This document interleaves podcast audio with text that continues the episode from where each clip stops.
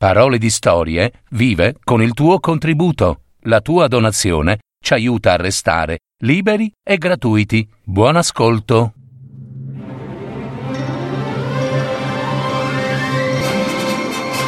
Fiabe, favole, racconti, leggende. Adattamento e messa in voce di Gaetano Marino. www.paroledistorie.net Annica la bella fanciulla e la matrigna cattiva. Una fiaba africana.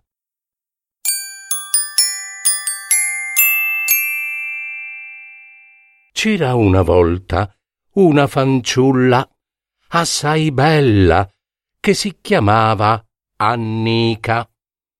Era buona, giudiziosa e assai gentile il padre e la madre l'adoravano tanto che non avevano occhi che per lei.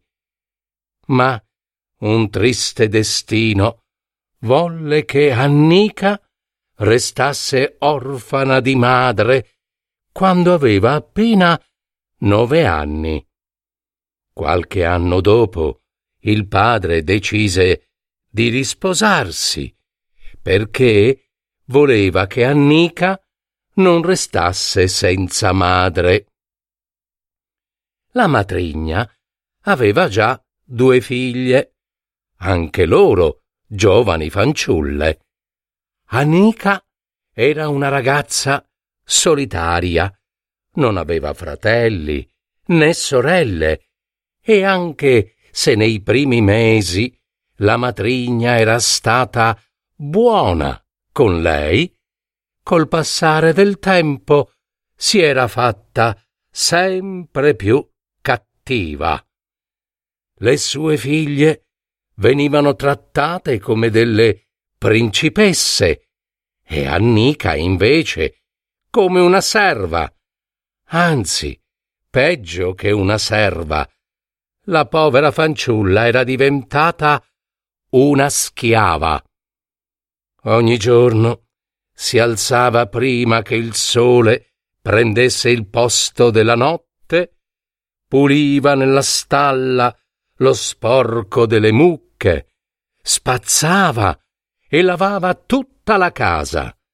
Doveva prendere l'acqua al fiume, cucinava, lavava i panni e nel pomeriggio era persino costretta ad andare nel bosco per raccogliere legna, sino a notte fonda. Lavorava tanto la bella Annica, ma il cibo che le toccava era davvero una miseria e per giunta sapeva di rancido. Eppure Annica si faceva sempre più bella con il passare del tempo per la quale la matrigna mostrava rancore e gelosia, con sempre più cattiveria. Le sorellastre di Annica non facevano alcun lavoro, tranne che filare la lana. Anche Annica, nei pochi momenti liberi, aiutava le sorellastre a filare, ma quando le sue dita scivolavano sul filo di lana, questo si trasformava in oro, un filo d'oro, una cosa che succedeva solo a lei, mentre il filo toccato dalle sorellastre, eh, la, la lana era e la lana restava lana. Figurarsi quanto l'invidia aumentasse nella matrigna, che picchiava Annica fino allo sfinimento, per poi spedirla in cucina a pulire. A volte, quando le botte che riceveva erano troppe persino per lei, Annica provava a riferire la cosa al padre. Ma costui che amava la moglie molto più di quanto non amasse la figlia, non solo non interveniva per difenderla, ma anzi riteneva quelle botte più che meritate. Annica non aveva altra via che rivolgersi a Dio per chiedere aiuto. E l'aiuto non tardò. Una sera, dopo il tramonto, mentre Annica tornava dal fiume, dove s'era recata per prendere l'acqua, le apparve l'arcangelo San Gabriele. La fanciulla si spaventò assai nel vedere quella figura imponente, sospesa nell'aria, luminescente, tutta vestita di bianchi veli che fluttuavano come fossero accarezzati da una brezza morbida morbida, e infine due grandi ali di piume avvolgevano quell'apparizione. Non temere, Annica, io sono l'arcangelo Gabriele, messaggero di Dio. Annica rimase con gli occhi pieni di stupore e luccicosi, tanto che non riusciva quasi più a, a trovare un filo d'aria. Ma quando si sentì tornare il respiro, l'arcangelo Gabriele le disse Tu non dovrai più tornare a casa, Annica. Voltati e vai ora, senza fermarti, né giorno né notte. Vai dove ti conduce la luce dello Spirito di Dio. Non sentirai più fatica e il tuo cammino sarà illuminato di notte come di giorno. Ciò detto, l'arcangelo Gabriele scomparve in una nuvola di lucciole. Annica subito non perse tempo e, come l'arcangelo Gabriele le aveva ordinato, si mise in cammino senza domandarsi dove andare. Era notte, ma una luce divina la conduceva per quel sentiero. Annica si sentì protetta e piena di conforto. Trascorsero parecchi giorni di lungo andare, eppure Annica non sentiva alcuna fatica, proprio come l'arcangelo Gabriele le aveva predetto. Quando, d'improvviso, si trovò nel bel mezzo di un bosco fitto fitto, dagli alberi d'intorno pendevano frutti, tantissimi frutti maturi, e l'acqua che scorreva nei fiumi era limpida e freschissima. Annica gustò quei frutti maturi fino a sazietà e bevve, bevve quell'acqua chiara.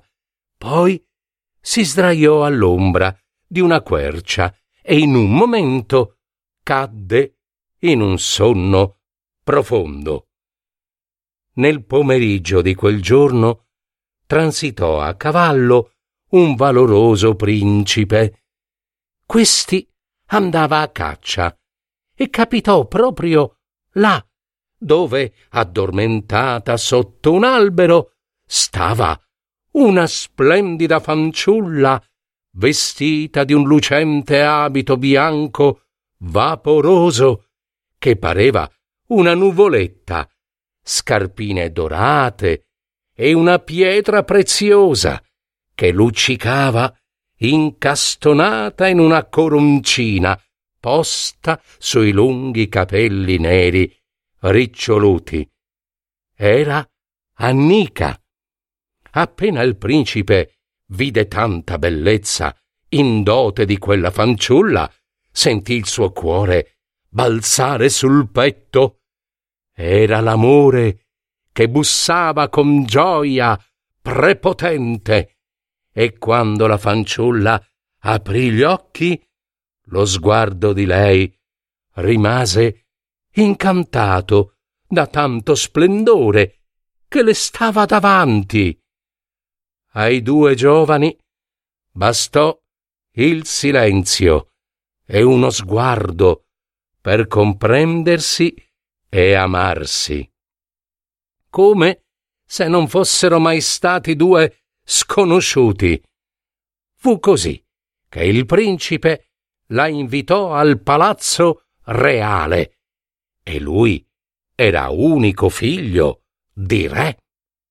Subito fu organizzato il matrimonio e dopo qualche tempo Annica diede alla luce un bellissimo bimbo. Dopo quattro anni di gioia e unione felice, principe e principessa avevano dato vita a due maschietti e due femminucce. Alcuni anni dopo, il vecchio re morì e il principe ereditario divenne re e sua moglie, Annica, fu la nuova regina di quel felice paese. Dopo qualche tempo, Annica volle recarsi in città per vedere come vivesse il suo popolo.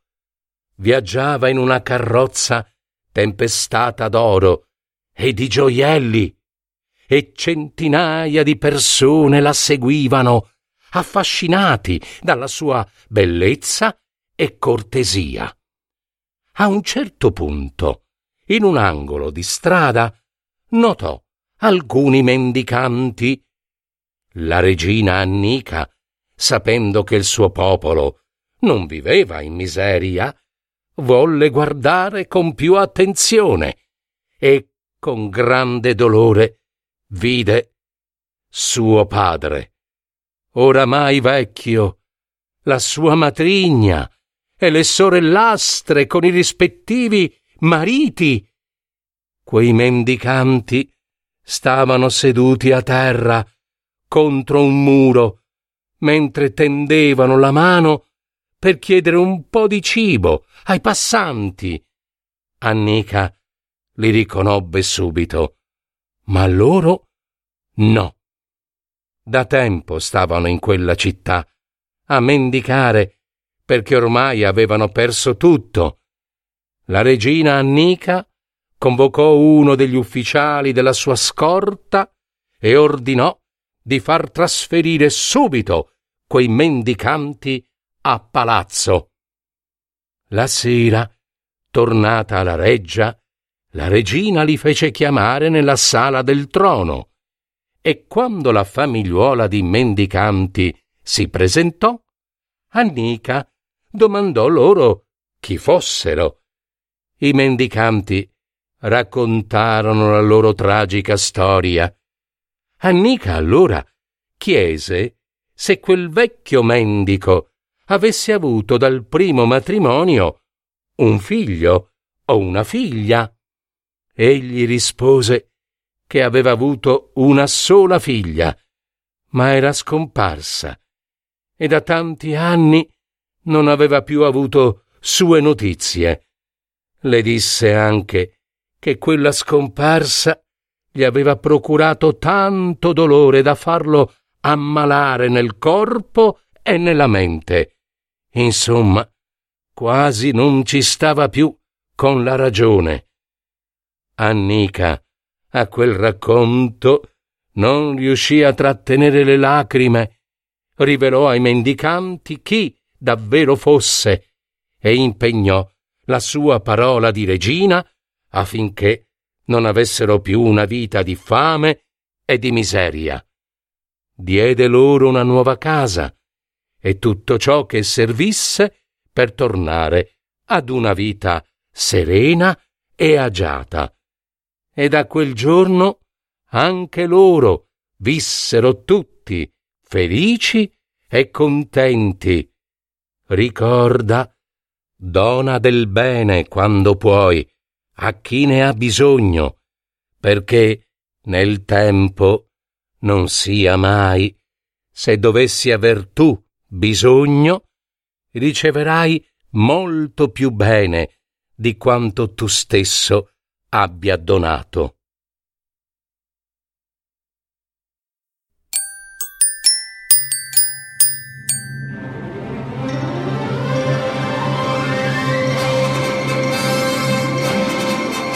Avete ascoltato Parole di storie, fiabe, favole, racconti, leggende, adattamento e messa in voce di Gaetano Marino. www.paroledistorie.net